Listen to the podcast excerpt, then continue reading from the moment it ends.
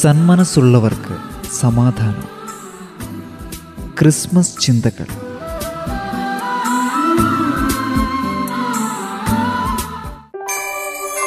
സന്ദേശം നൽകുന്നത് റേഡിയോ മാറ്റലിയുടെ രക്ഷാധികാരിയും മാനന്തവാടി രൂപത അധ്യക്ഷനുമായ മാർ ജോസ് പൊരുനേടം വളരെ അസാധാരണമായ ഒരു സാഹചര്യത്തിലൂടെയാണ് ലോകം കടന്നുപോയിക്കൊണ്ടിരിക്കുന്നത്. കൊറോണ എന്ന് പറയുന്ന നഗ്നനേത്രത്തിൽ കാണാൻ പോലും കഴിയാത്ത ഒരു കുഞ്ഞൻ വൈറസ് ലോകത്തിലെ സകല പ്രവർത്തനങ്ങളെയും തകിടം മറിച്ചിരിക്കുന്നു. വികസിതമെന്നോ അവികസിതമെന്നോ സമ്പന്നമെന്നോ ദരിദ്രമെന്നോ ഉള്ള യാതൊരു വ്യത്യാസവും കൂടാതെ എല്ലാ രാജ്യങ്ങളെയും വ്യക്തികളെയും അത് ബാധിച്ചിരിക്കുന്നു. ശാസ്ത്ര പഠനങ്ങൾ പറയുന്നു അനധിവിദൂര ഭാവിയിൽ ഇത്തരം ആക്രമണങ്ങൾ ആവർത്തിക്കപ്പെടാമെന്ന്. ഈ ഒരു സാഹചര്യത്തിലാണ് ഇത്തവണ ക്രിസ്മസ് കടന്നു വരുന്നത് ക്രിസ്ത്യാനികൾ പ്രത്യേകിച്ച് കത്തോലിക്കർ ഡിസംബർ ഒന്ന് മുതൽ ഇരുപത്തി അഞ്ച് വരെ നോമ്പെടുത്ത് യേശുക്രിസ്തുവിന്റെ ജനനത്തിന്റെ ഓർമ്മയാചരണത്തിന് ഒരുങ്ങുന്ന കാലമാണിത്. മംഗളവാർത്ത അഥവാ ആഗമനകാലം എന്നാണ് അവരുടെ മതപരമായ ക്രമത്തിൽ ഈ കാലഘട്ടം അറിയപ്പെടുന്നത്. എന്തിനാണ് യേശുക്രിസ്തുവിന്റെ ജനനത്തെ അനുസ്മരിക്കാൻ നോമ്പെടുക്കുന്നത് എന്ന ചോദ്യം പ്രസക്തമാണ്. കാരണം യേശുക്രിസ്തുവിനെ സ്വന്തം ഹൃദയത്തിൽ സ്വീകരിച്ചുകൊണ്ടാണ് ഈ ആചരണം നടത്തുന്നത് എന്നതാണ്. സ്വീകരിക്കപ്പെടുന്ന വ്യക്തി പരമപരിശുദ്ധി തന്നെയായ ദൈവമാണ്. പരിശുദ്ധനായവനെ അവിശുദ്ധമായ സ്ഥലത്ത് സ്വീകരിക്കാൻ കഴിയില്ലല്ലോ. വിശുദ്ധ ബൈബിളിൽ ദൈവം നിരന്തരം ആവർത്തിക്കുന്ന കാര്യമാണ് നിങ്ങൾ പരിശുദ്ധരായിരിക്കണം. കാരണം ഞാൻ പരിശുദ്ധനാണ്. നിങ്ങൾ എന്റെ ജനവും ഞാൻ നിങ്ങളുടെ ദൈവവുമാണ്. ഇക്കാര്യം യേശുക്രിസ്തു തന്റെ ശിഷ്യരോടും ആവർത്തിക്കുന്നുണ്ട്. സ്വർഗസ്ഥനായ പിതാവ് പരിപൂർണനായിരിക്കുന്നത് പോലെ നിങ്ങളും പരിപൂർണരായിരിക്കണം. പരിശുദ്ധരാവുക പരിപൂർണമാവുക എന്നൊക്കെ പറഞ്ഞാൽ ബൈബിളിന്റെ കാഴ്ചപ്പാടിൽ മാറ്റിവയ്ക്കപ്പെടുക എന്നാണ് അർത്ഥം. അതായത് ദൈവത്തിനു വേണ്ടി ഒരു വ്യക്തി സ്വയം മാറ്റിവയ്ക്കപ്പെടുന്നു ദൈവത്തിന്റെ ജനമാകാൻ ആവശ്യമായ എല്ലാ ഗുണഗണങ്ങളും കൊണ്ടാണ് നാം മാറ്റിവയ്ക്കപ്പെടേണ്ടത് അതായത് ഓരോരുത്തരിലും എല്ലാ തിന്മകളുമില്ലാതായി നന്മ മാത്രം ഉണ്ടാകണം എന്നർത്ഥം. എല്ലാവരിലും നന്മ ഉണ്ടായി കഴിയുമ്പോൾ ദൈവം ചിന്തിക്കുന്നത് പോലെ ചിന്തിക്കാനും പറയുന്നത് പോലെ പറയാനും പ്രതികരിക്കുന്നത് പോലെ പ്രതികരിക്കാനും കഴിയും. ഇവിടെ ഇത് പറയുമ്പോൾ നമ്മൾ ഓർക്കണം. ഇവിടെ പറഞ്ഞു വരുന്ന ദൈവം ബൈബിളിൽ യേശുക്രിസ്തു അവതരിപ്പിക്കുന്ന സ്നേഹസമ്പന്നനായ പിതാവായ എല്ലാവരെയും മക്കളായി കണക്ക് കൂട്ടുന്ന ആരെയും ഉപേക്ഷിക്കാത്ത പശ്ചാത്തപിച്ചു വരുന്ന പാപിയെപ്പോലും സ്വീകരിക്കുന്ന ഒരു ദൈവമാണ്. അപ്പോൾ അങ്ങനെയുള്ള ആ ദൈവം നന്മ ഉണ്ടായി കഴിയുമ്പോൾ ഈ ലോകം സ്വർഗസമാനമാകും എല്ലാ മനുഷ്യരിലും. അതെ ഈ ലോകം മുഴുവൻ സ്വർഗസമാനമാകണം അതിനുള്ള മാർഗം കാണിച്ചു തരാനാണ് ദൈവം മനുഷ്യനായി അവതരിച്ചത്. ആ അവതാരമാണ് യേശുക്രിസ്തു. യേശുക്രിസ്തുവിന്റെ മാർഗം സത്യത്തിന്റെയും നീതിയുടെയും ആത്മാർത്ഥതയുടെയും പരസ്പരം പങ്കുവയ്ക്കലിന്റെയും പരസ്പരം ക്ഷമിക്കലിന്റെയും മാർഗമാണ്.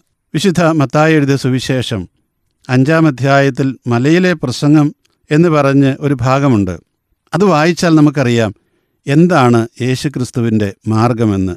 അത് സാധാരണഗതിയിൽ ഈ ലോകത്തിന്റെ മാർഗത്തിന് ഘടകവിരുദ്ധമാണ് ഒരു വിധത്തിലൊന്നത് മനസ്സിലാക്കാൻ എളുപ്പമല്ല അല്ലെങ്കിൽ ഉൾക്കൊള്ളാൻ നമുക്ക് എളുപ്പമല്ല. പക്ഷേ ആ മാർഗത്തിലൂടെ ചരിക്കുന്നവർക്കാണ് ഈ ലോകത്തിൽ സമാധാനം സൃഷ്ടിക്കാൻ കഴിയുന്നത്.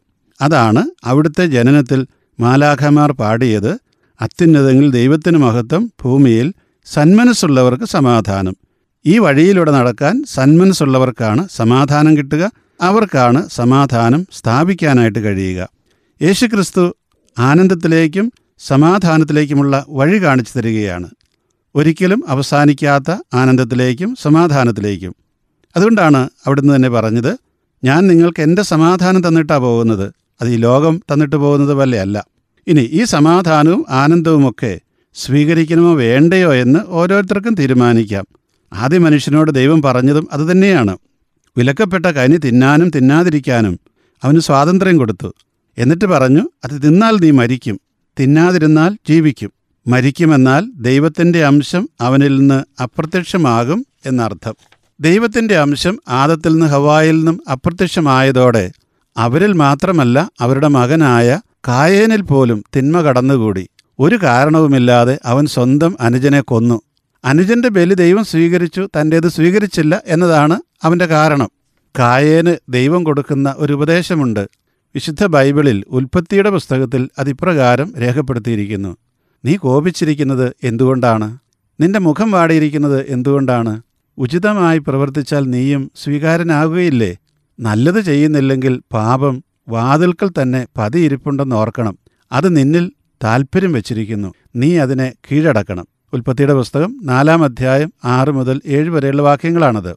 ഈ ദിവസങ്ങൾ ഓരോരുത്തരുടെയും വാതിൽക്കൽ പതിയിരിക്കുന്ന പാപത്തെ കീഴടക്കാനുള്ള അവസരമാണ്. അങ്ങനെയാണ് മാറ്റിവെക്കപ്പെടേണ്ടതും യേശുക്രിസ്തുവിനെ സ്വീകരിക്കേണ്ടതും. ഓരോരുത്തരിലും ദൈവത്തിന്റെ അംശമുണ്ടായിരുന്നെങ്കിൽ ഇവിടെ കായന്റെ കാര്യത്തിൽ കായനിൽ ദൈവത്തിന്റെ അംശമുണ്ടായിരുന്നെങ്കിൽ അവൻ നല്ലത് തിരഞ്ഞെടുക്കുമായിരുന്നു. മാത്രമല്ല അവന് സ്വന്തം അനുജനോട് ബഹുമാനവും സ്നേഹവും സ്വന്തം തെറ്റിനെപ്പറ്റി പശ്ചാത്താപവും ഉണ്ടാകുമായിരുന്നു. പക്ഷെ അതില്ലാതിരുന്നതുകൊണ്ട് അവനതൊന്നും കഴിഞ്ഞില്ല. തന്റെ സഹോദരന്റെ ബലിയെ അവന് സ്വീകരിക്കാൻ പോലും കഴിയുന്നില്ല. വിശുദ്ധ ബൈബിളിൽ പ്രഭാഷകന്റെ പുസ്തകത്തിൽ ദൈവം പറയുന്നുണ്ട് ഇതാ ഇന്ന് ഞാൻ നിന്റെ മുമ്പിൽ ജീവനും നന്മയും മരണവും തിന്മയും വച്ചിരിക്കുന്നു. ജീവനും മരണവും അനുഗ്രഹവും ശാപവും ഞാൻ നിന്റെ മുമ്പിൽ വച്ചിരിക്കുന്നു. എന്നതിന് ആകാശത്തെയും ഭൂമിയെയും സാക്ഷിയാക്കുന്നു. നീയും നിന്റെ സന്തതികളും ജീവിക്കേണ്ടതിന് ജീവൻ തിരഞ്ഞെടുക്കുക. പ്രഭാഷകന്റെ പുസ്തകം പതിനഞ്ചാം അധ്യായം പതിനേഴാം വാക്യമാണത്. കൊറോണ വൈറസിന്റെ കാര്യം പറഞ്ഞാണല്ലോ ഞാൻ തുടങ്ങിയത്. മനുഷ്യന് ദൈവം ആഗ്രഹിക്കുന്നത് പോലെ നന്മ ആഗ്രഹിക്കാൻ കഴിയുമ്പോഴാണ് ഈ ലോകം സ്വർഗസമാനമാകുന്നത് എന്നും പറഞ്ഞു. കൊറോണ പോലെയുള്ള വൈറസുകൾ മനുഷ്യനെ ആക്രമിക്കുന്ന സാഹചര്യം പഠിച്ചാൽ മനസ്സിലാകും. അത് മനുഷ്യന്റെ അത്യാർത്തി മൂലമാണെന്ന്.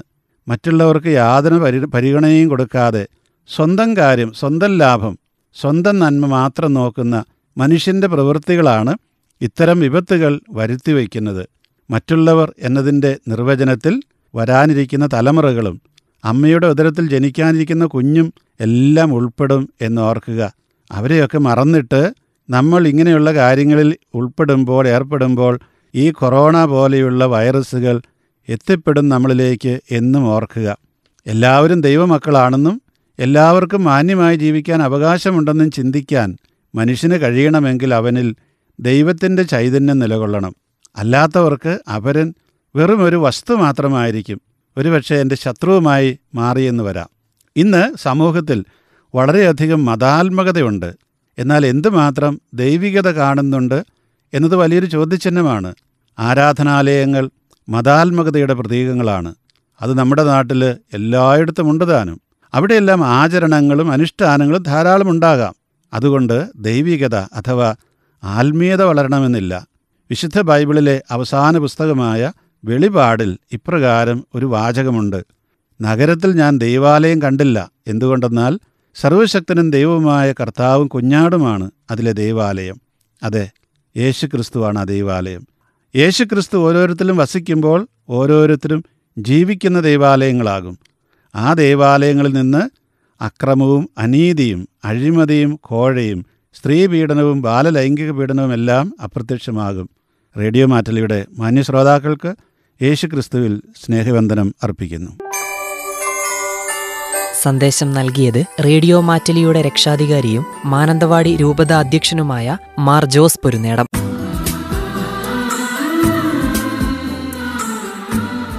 സന്മനസ്സുള്ളവർക്ക് സമാധാനം. ക്രിസ്മസ് ചിന്തകൾ.